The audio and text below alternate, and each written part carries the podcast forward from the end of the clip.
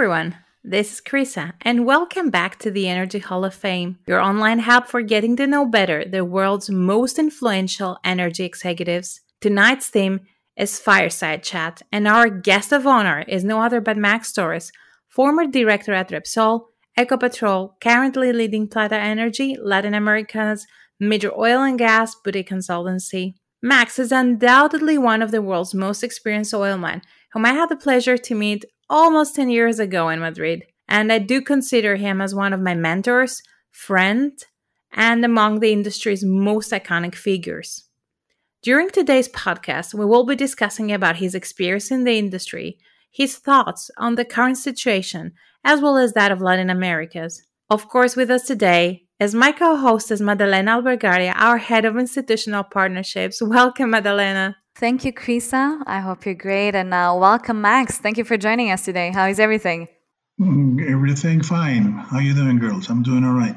All good, all fantastic. So um, I- am not going to take way longer than this because I believe we have a lot to discuss. Max, Chryssa just introduced you, but of course, we need your own words to start with. And uh, it would be great to have your biggest achievements and what would you like to share first with us? Thank you for having me, and thank you for the honor, you know, to be part of this project. Uh, I can say that I started, you know, very young in the industry. I went to school in Argentina, and then I did a, a master's in, uh, here in, in the U.S., you know, in Georgia State University. From there, you know, I started uh, in some Argentinian companies. Uh, I worked for a company called Astra, then another company called Bridas. Uh, Bridas is part of the uh, Pan American consortium right now with the Chinese and BP. And I think one of my bigger achievements been with, with them. They had, that this was about 1991, 1992, they decided to go, you know, international I mean, they were a domestic company and they decided to go international. So they said, you know, we're going to go to Russia. We're talking about 1991. That was the Soviet Union. I mean, Soviet Union collapsed in 1992 or, or 1991, you know, thereabouts. So, you know, we went there, you know, you know Soviet Union times trying to find contracts, uh, Western Siberia, and finally we landed in, we, we opened an, off, an office in Moscow and we decided that we're going to go for the uh, not for Russia itself, but you know for the satellite countries, you know Kazakhstan, Turkmenistan, Azerbaijan. So we signed a, two contracts, you know, in, in Turkmenistan, and I mean we're talking about something really, really remote. You know, this was in the border with Afghanistan. At the time, there was the, the, the war between the Russians and, and the Taliban. So we were in the middle of this uh, war, you know, the tanks and the planes, you know, flying over us, you know, and, and we decided we're going to sign this contract, you know, right there in the middle of uh, this war going on. And well, you know, to make the, the story short, basically we drilled a couple of wells, exploration wells, really very close to the border with Afghanistan, Turkmenistan and Afghanistan. And we find we found this huge, you know, gas field, which at the time, you know, I mean, to us, we didn't know that was this big, you know, and um, then with a second well, a third well, and we we really thought you know this was going to be something important. And we were thinking about maybe you know 10 TCF, 20 TCF. You know that's that's big, but uh, Turkmenistan they have fields about 50 or 70 TCF. You know they're a very large gas exporter. At the end of the day, this field today is the second or the third largest gas field in the world. Today managed by the by the Chinese. All the gas is being exported to China, but um, to me, this was probably the, the, most important achievement of my career. Going there, you know, Soviet Union, signing this contract, uh, middle of nowhere, you know, moving rigs. We, we, used to move rigs, you know, from Argentina, you know, all the way from Argentina to the Caspian Sea. So that was, you know, to me, probably the, the biggest achievement of the time. Then I had other achievements, you know, as, as I move along my career with Repsol, you know, we drilled these wells in Venezuela, we signed this contract with the Venezuelan government and we found the Perla field. Perla field is the largest gas field in Latin America. You know, it's about 20 TCF. It's a very large field in production right now, managed by Eni, Eni and, uh, and Repsol. So I, I, guess those two are my highlights, you know, of my career. You know, I'm very proud of those two two findings and you should be. We know very few executives in this industry that can find similar experiences. Say they might have one that they're particularly proud of handling uh, themselves, but this is extremely impressive, mainly because you started from Argentina. USA, then going to uh, what's now Russia, Turkmenistan. It's incredible. And I wanted to ask you, what was your role in both operations? What were you responsible for, per se? And what was your main challenge with this, of course? Well, you know, at the time, you know, in the Russia adventure, I should say, I was the, the, the manager, the exploration manager for the team. And uh, I was based in, uh, in London at the time. You know, we had an office in Moscow, and I was in charge of all the operations and all the technical work, and the responsible for the for the investments as well. And I was I was quite young. I was about 30, 32, I think, 33 or something. So this was quite an adventure for me. Life uh, learning experience, you know, uh, because, you know, we're talking about not only the business side of the, the, the, problem, but there was, you know, a lot of cultural learning and understanding. These were people that literally they, they never saw a foreigner. And then in the Perla Discovery, well, I was much older. I was the director for Latin America at the time. I was responsible for all the countries in Latin America, Repsol.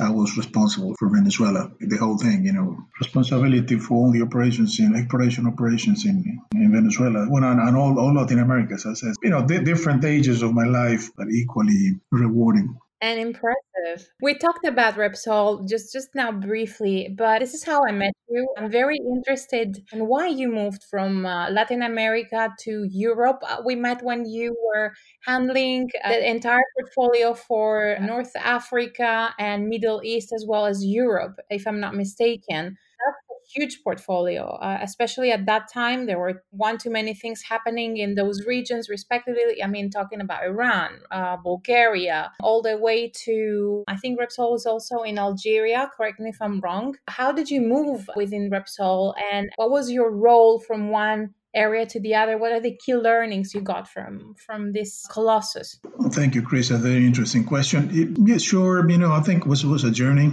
Repsol they decided to make this acquisition in 1999. They bought uh, YPF. 1999, uh, Repsol landed in Argentina. Well, they landed in 1997, but uh, and I was there in Argentina in 1998 with them, and they decided to buy YPF. That was a quite quite a bold move, you know, 15 billion dollars in cash, which at the time was a lot of money even today is a lot of money. And they bought, you know, 100% of the company. YPF at the time was, you know, quite a large company. They were producing, you know, 700,000 or 800,000 barrels of oil per day. You know, that was, that was quite a large company. And Repsol was not a company known by the E&P industry. They were known for the downstream. So I think both companies, they complement each other. They made a good merger. That's how I started with Repsol, you know, in with them in, back in 1999. And um, the thing is that uh, I made my career along uh, the years. And about 2005, I was already a director and I was in charge of uh, Latin America, the whole uh, continent,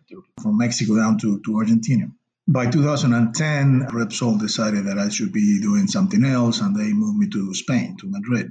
And that's, I think, when we met. I moved to Spain in 2009. You know, they put me in charge of uh, North Africa and Europe first, and then it was North Africa, Europe, and Middle East. Uh, that was quite a large portfolio because Repsol was very, very active. Not now they are more quiet. You know, they are thinking about something else now. But uh, at, the time, and also along with YPF, they were very, very active on the E&P world. And um, they had a very large, they were very aggressive, you know, from uh, acquisition and uh, drilling, and, and they had a very large portfolio. They had blocks everywhere. You know, they had blocks in Middle East, uh, Europe, uh, North Africa, East Africa, West Africa. It was quite a large portfolio, you know, and I was managing different countries like Norway, for example, and, and Iraq, and, and also, you know, North Africa, you know, Algeria, Libya. They had a very strong position in Algeria and Libya. At the time, there was a war. Gaddafi was, uh, was yeah, that was 2000.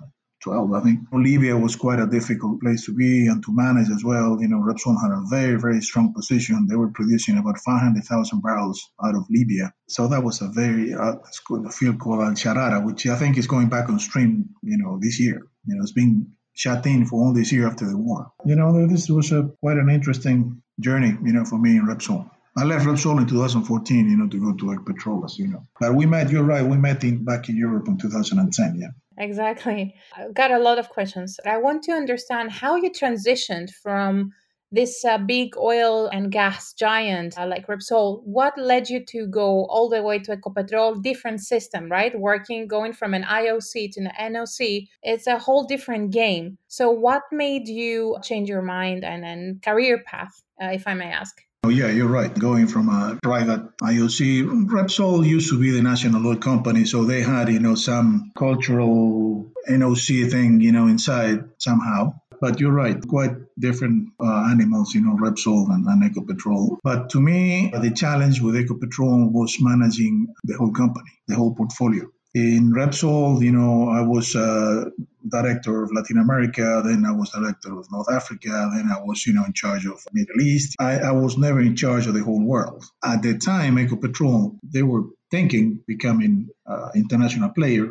They had blocks in Angola, they have blocks in Gulf of Mexico. They still have a very large office here in Houston they were managing a very large budget. When I landed in uh, in Ecopetrol, my budget was 1.4 billion dollars. You know, that's what they gave me to explore. Yeah, it was a, lot of money. When I was in Repsol, I was managing about uh, 500 million, uh, 400 million. That was what I had every year, you know, as my budget. And when they called me, they said, you're going to have 1.5 billion. And I said, whoa, that, that's a lot of money, you know, to do things. You know, to me, it was in the same path. You know, there were different animals for sure. You know, then I found out that very different animals. But to me, it was a, a step forward, managing larger budget. Also, they didn't have a, an exploration department. Surprisingly, they, they, they had exploration and production all together under one person. So they said, you know, we're going to have a new department. You're going to be the vice president of exploration and, and new ventures. Uh, you're going to have all this money and you're going to be able to do international things. And, well, you know, fine. That sounds wonderful.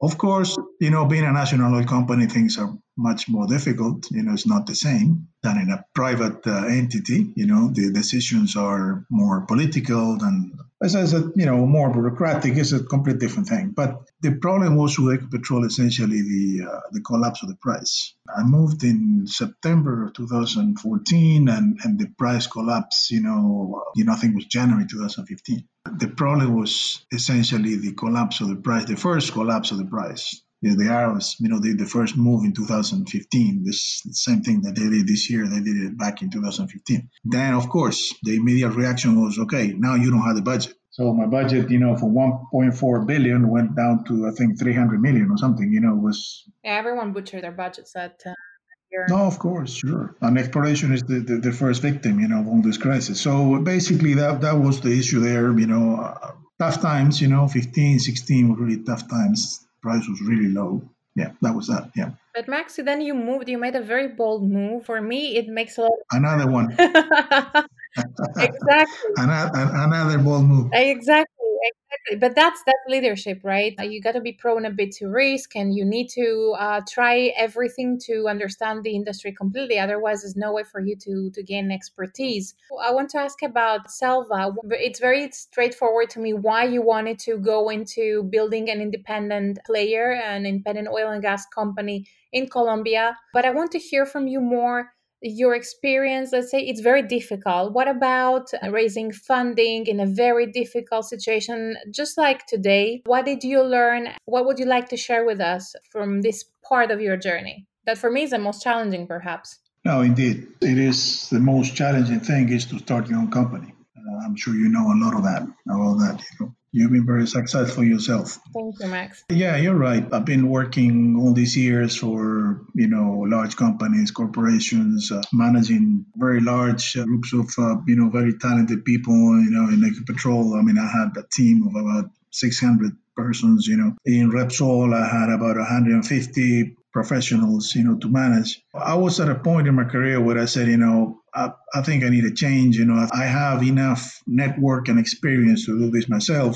I found a, a group of investors, you know, they wanted to, to do this in, in Colombia. And, and, and you know that Colombia is well known for startups, many companies. They succeeded, many others failed, but uh, Colombia is very well known for startups that was basically what I what I decided to do. You know, I you know said, well, you know, maybe it's the time to change. I have uh, enough experience networking, and and if I have funding, you know, I can do this. But as you said, it's very challenging. You need a lot of luck. It's not only funding and uh, and networking. You you need. I had the fortune to have a very talented team. We were about ten of us. We did a lot of work, you know, for two years, and then um, again the price collapsed in, uh, you know, by the you know, the beginning of this year. So that's when I decided to discontinue the effort with Selva because uh, in this environment, there's no way that, uh, that you can make uh, these things profitable. Of course, I understand this is kind of in the past, but are you sure that you will never touch upon that topic uh, and going towards this?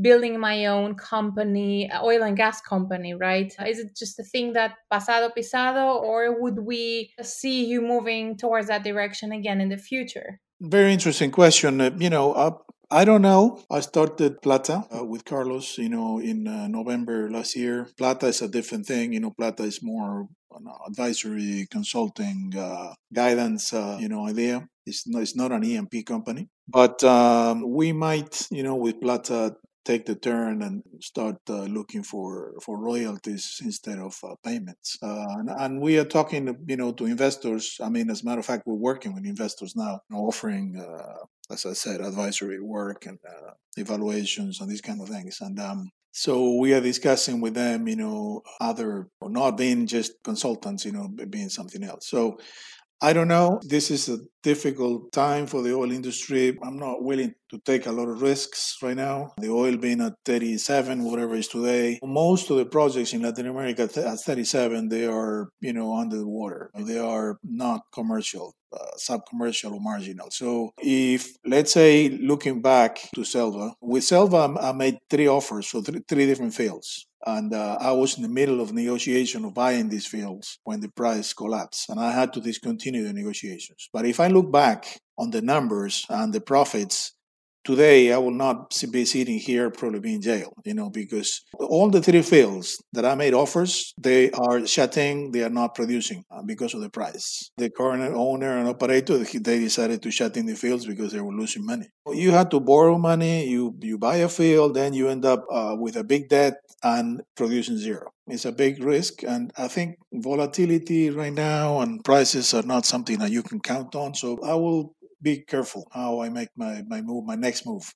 And also, I'm in a, in a point of my career that uh, you know I don't want to take a lot of risks. That that's the other thing, you know exactly. Currently as you as you also mentioned the times i mean the times are very difficult for independents and juniors something that we see a lot. So first we see the there's a shift let's say in interest from the countries right from the governments. They yes. they keep asking to meet and work with more juniors more independents. Mm-hmm. however the appetite for funding is increasing of course from the independence part because of this demand through the governments.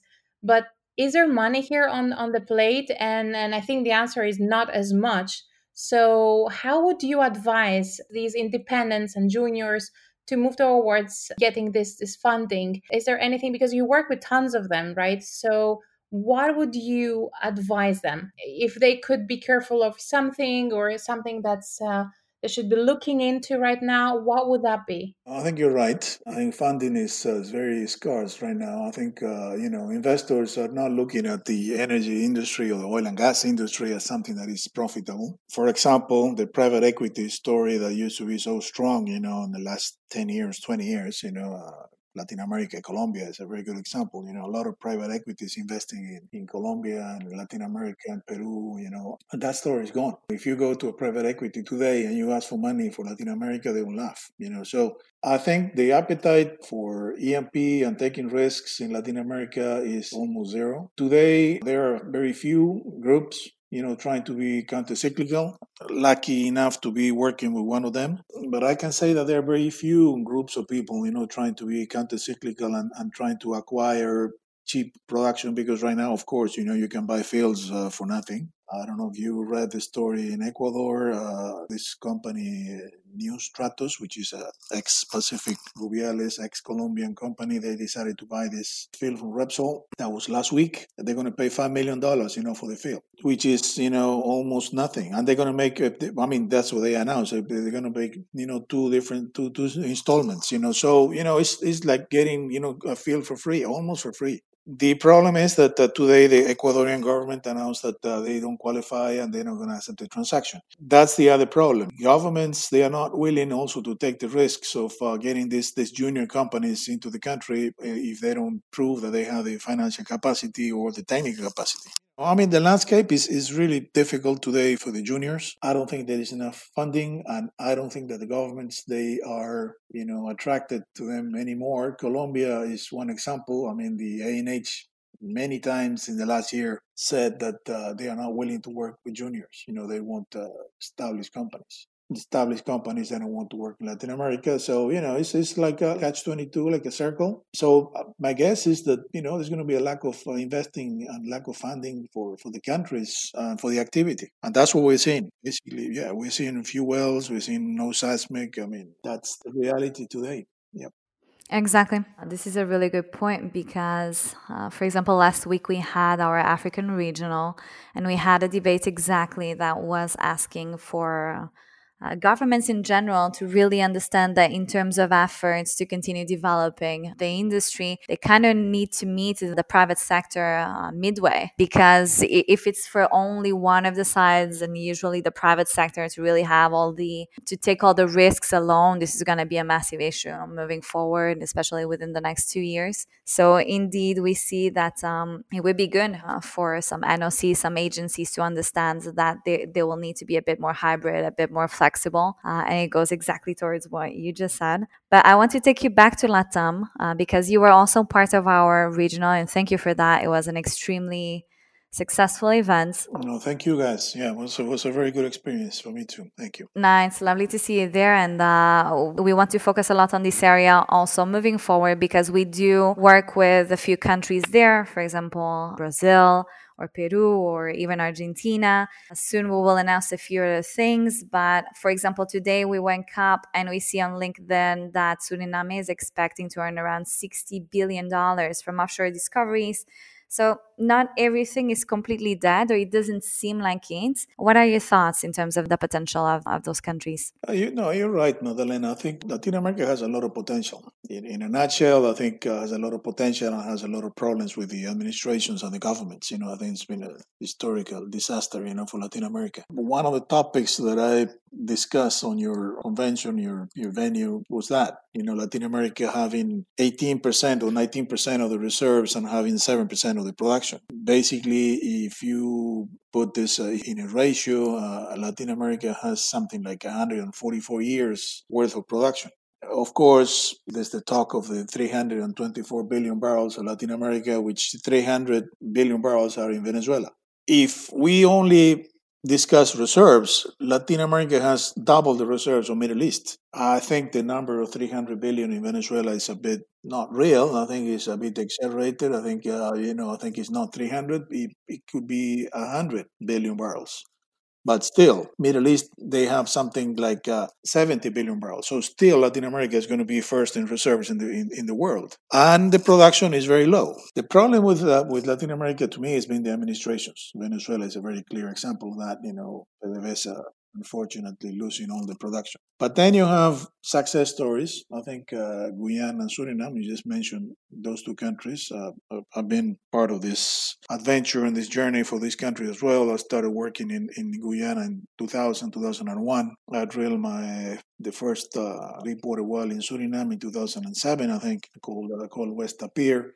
So, you know, I know those countries very well, and I'm very happy that they are doing, you know, what they're doing. And, and, and I think Guyana, Suriname, they have a success story to tell. The other good example is Mexico, of course. Uh, Mexico, with their bid round uh, in 2016 and 17 and they have attracted a lot of international companies uh, you know uh, bhp repsol petronas shell everybody's there and they are making very interesting material discoveries the highlights for latin america today are you know obviously brazil uh, guyana and mexico I think those are the three countries. I think uh, important point here is that the three countries are making discoveries in the deep water, you know, in the offshore. That's a very important thing because not a lot of activities going on in the world in the offshore. Most of the offshore activities being shut down because of the prices. But Latin America is pushing strong and, and, and drilling wells, and, uh, and Brazil is a good example. They had a very good success, you know, with the bid rounds the ANP and Petrobras, you know, both uh, signing these new contracts, you know, the PSCs, the new contract. And so, you know, I think Brazil is a success story. I mean, they have very large volumes of uh, resources and reserves. Production is going up, you know, in the deep water. So that that's a very successful story. Then you have Guyana and Suriname, and Guyana with the Exxon discoveries. Exxon has 18 successful wells in a row. That is a very impressive number for Guyana. And Suriname, they have three. We're talking about probably, yeah, nine, 10 billion barrels, you know, in those these two countries that they, they, they, had nothing. 10 years ago they had zero nothing. And they were not even in the radar of uh, most of the companies in the world. So right now they are stars you know hotspots. So you know i think latin america has a promising future. To me the problem is uh, and then you know uh, vaca muerta. Vaca muerta is another place that uh, is very attractive for investments. But the problem to me are the administrations you know unfortunately that's the case uh, for latin america Exactly. Now, but let me pick up exactly on that, the, the administration's part. So, how agencies are structured. I want to know because what would be the advice to overall Latin American agencies are regulating so the oil and gas industry, and how can we also persuade some of them to be more open to some risks that then will lead you to embrace smaller E&P players, which is exactly the trend that we were mentioning before, because there are a few examples. We know um, for example, Peru, that is willing to look into smaller ones, not just the usual suspects, the big IOCs. So we know some of them are willing to look in, into this direction, but indeed, this is not the, it's kind of the exception of the rule. So how could we change that? And how can we explain the agencies that we could see some potential also opening the arms uh, to these possibilities? No, Madalena, you're right. I think Carlos gave a talk, and it was a symposium about uh, two weeks ago, and my, my partner Carlos Garibaldi. He gave a talk about uh, about uh huh, exactly Latin America and the and the reserves, and the message there was, you know, if you don't do something, transformation, energy matrix is going to change, and you're going to be stranded with a you know a huge volume of reserves, non-commercial reserves. To me, I think the agencies they need to rethink their strategies. They need to start thinking that uh, the energy of the future is not going to be the oil and gas; it's going to be something else. Latin America is moving really slow on the transformation, as you know, but the world is picking up the transformation slowly and is moving in, into that direction. You know, changing the energy matrix. If the countries they don't realize that they need to change somehow their regulatory frameworks and their terms they're going to end up with massive volumes of reserves you know just stranded in the ground carlos has this uh, this famous phrase that uh, the stone age didn't end because of lack of stones that is something that is very true you yeah. know uh, you know i mean the the oil and gas age is not going to end because of lack of oil. So it's going to end because uh, there's something else better that's going to replace it. You know, it could be hydrogen, could be whatever. Yeah. And it's slow. I agree, it's slow. But uh, Latin America, you know, as I said before, has massive reserves 300 million barrels you know maybe 200 million barrels whatever but that that's you know as i said larger than what they have in middle east as, as p1 and p2 reserves so i think it's interesting to note that uh, the agencies are to me you know living in the past they are expecting that the, the companies are going to, you know, make a line, you know, to invest in the countries. And that is not going to happen. I mean, they're maybe going to make a line in Guyana, maybe going to make a line in Suriname. Uh, in Brazil, they were making a line. You know, they were paying massive amounts of money for to, to sign these contracts. Now they're learning the hard way that they paid too much. You know, and they're probably going to lose their shirts. You know, in Brazil, I think the agencies they need to change and they need to start thinking uh, about the future. They need to start attracting investors, which are very few and very timid you know? So to me the, the, the, message will be they, they need to rethink their strategies. And of course that's very difficult because uh, you know it's tied to politics and it's tied to you know strategic thinking of each one of the countries. And some kind of uh, nationalism uh, you know uh, wrongly understood nationalism they need to rethink their strategies to me. This is more an advice on the part of the agencies per se but is there looking at the overall industry, not just institutional parts, so the governmental side is looking for investment to just continue flowing as before, which is not going to happen most likely. Looking at the industry in general and knowing that the audience of this podcast will include pretty much people from all sectors, from upstream to downstream, uh, everything in between, governments. What are the most general lines that you would share? With oil and gas and energy experts. And what would be like the main advice to give to um, to them at the moment? I think oil and gas is going to be the source of energy for a long time, at least for 20, 30 years, you know, at least. All the trends uh, show, you know, that the energy matrix is going to be at least 80% or like some of them they show more. Oil and gas um, the rest is going to be something else uh, renewables maybe. Let me point out here that uh, that china is moving in a complete different direction. China is increasing the use of coal uh, since 2010 2013 you know they have almost double the, the use of, of coal. So they, they are moving in the opposite direction that the world is moving. Nevertheless, I think the Western world is moving in a, in a direction that they want clean energy, they want a different uh, you know energy matrix, and, and I think the companies or the the countries they need to think you know as the oil and gas as something that it needs to be sustainable, and they need to get into cleaner energy through time. Famous transformation of the energy sector. But I think oil and gas is going to be here with us for many, many years, you know, 20, 30 years at least. So basically, I think the countries and the companies, they need to think their strategies and, and make this industry profitable again and, and make it uh, clean and profitable. I think the pandemic right now is uh, giving us a, a lesson, and uh, you know people are consuming less. And I think we can live in a world and we, we can consume less and we can uh, use uh, less energy. The idea at the at the end is that uh, you know we don't we don't need to use as much energy as we used before, but still we need to make this this industry profitable again. I think it's a mistake you know what is happening in the world you know basically trashing the oil industry because uh, you know they are not environmentally friendly and all this. I think uh, at the end of the day most of the economic activity of the world is supported by, by you know the oil and gas industry and the energy that is provided by the oil and gas and the fossil fuels so I think there's a combination of things here. You know, it's, it's, a mix of things. We we are sort of in a crossroad now. You know, as a civilization or whatever. But uh, I think there are a number of things that this pandemic or this slowing down for this year or two years, I don't know, is going to take us thinking. You know, how we want to you know shape up the, the future. I have a comment to make here uh, because I know that you are uh, a Latino. I am, yes. Well, European uh, American Latino. no, I am a Latino 100%.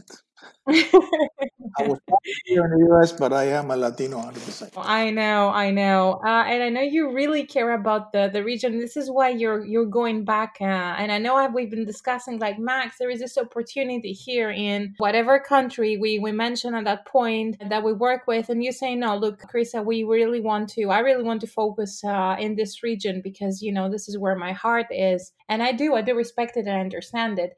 I wanted to ask you in regards to local content, because we're very close to wrap the, the podcast. What would you say that the, the region is missing, and, and what would it be good if they move towards a specific direction? I know you were mentioning one day about the talent and the talent pool that uh, the region has. So, what are your thoughts about this? Yes, as you said, you know, Latin America is, is, very dear to me. That's the reason I've been spending most of my efforts, you know, uh, and right now, you know, with Plata as well, you know, we are concentrating on, on Latin America. As I said before, I Latin America has a lot of great potential, has a lot of resources, and uh, talking about resources, I think there's a lot of talents as well. You know, I think uh, Latin America has a lot of great schools, you know, great schools in, in Brazil, in Argentina, in Colombia, uh, in Mexico lots of talented, you know, young people and, and, and, lots of women, you know, joining the industry. And unfortunately, you know, these are tough times, you know, and they these, these, these young talents they are not finding their position. Which is a shame is that uh, the industry has this uh,